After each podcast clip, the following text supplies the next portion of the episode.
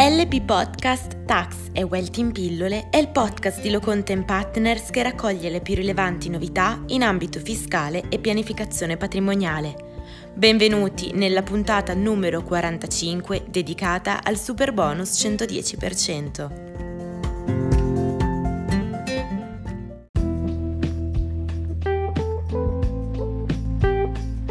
In caso di effettuazione in un condominio di interventi trainanti oggetto di agevolazione da Superbonus 110, ai quali si affiancano anche interventi trainati realizzati da singoli condomini, come ci si deve orientare rispetto al rilascio dell'APE?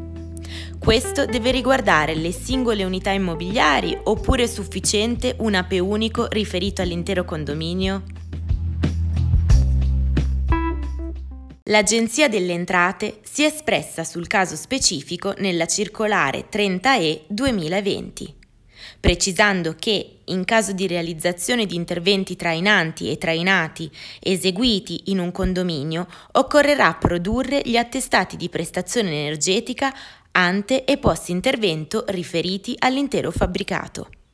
A tal fine, con riferimento alla situazione ante-intervento, dovranno essere considerati solo i servizi energetici, mentre con riferimento alla situazione post-intervento, tutti gli interventi trainanti e trainati eseguiti congiuntamente.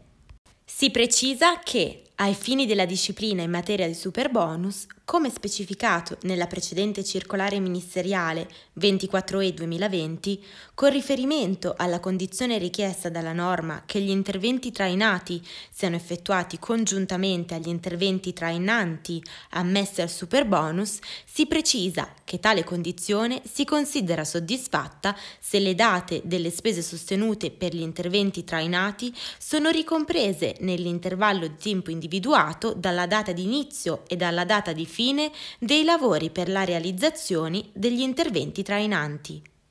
Si precisa ulteriormente, infine, che in caso di interventi sull'involucro opaco dell'edificio, di cui all'articolo 7,1 del decreto interministeriale 6 agosto 2020, è invece necessario acquisire e conservare gli attestati per ogni singola unità immobiliare.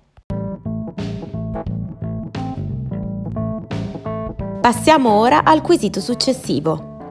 Io e mia moglie siamo proprietari di un edificio in uno stabile condominiale composto da 34 unità abitative e due uffici accatastati a 10.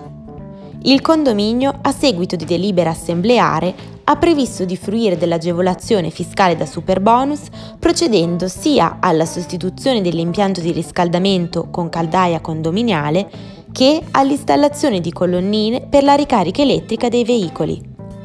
In caso di effettuazione di interventi che comportano la sostituzione di infissi, la sostituzione della porta in legno del secondo accesso all'ufficio, l'installazione di un nuovo impianto a LED e da ultimo il cambio di servizi sanitari, possiamo beneficiare del super bonus?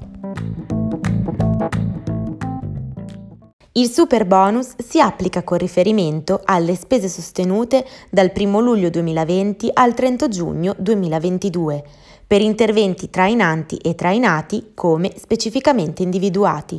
Sugli interventi trainati la detrazione del 110% si applica solo ed esclusivamente se gli stessi sono eseguiti congiuntamente ai primi. Gli interventi di cui sopra per poter godere dell'agevolazione devono inoltre essere realizzati su parti comuni di edifici residenziali in condominio, sia trainanti che trainati, edifici residenziali unifamiliari e relative pertinenze, unità immobiliari residenziali funzionalmente indipendenti e con uno o più accessi autonomi dall'esterno siti all'interno di edifici plurifamiliari e relative pertinenze, nonché singole unità immobiliari residenziali e relative pertinenze all'interno di edifici in condominio. Come precisato dall'Agenzia delle Entrate nella circolare 24E 2020, le unità immobiliari che nell'ambito di un condominio non sono a destinazione residenziale possono fruire del super bonus esclusivamente in relazione alle spese sostenute per gli interventi trainanti e trainati eseguiti sulle parti comuni di condomini a condizione, in ogni caso, che la superficie complessiva delle unità immobiliari destinate a residenza nell'edificio sia superiore al 50%.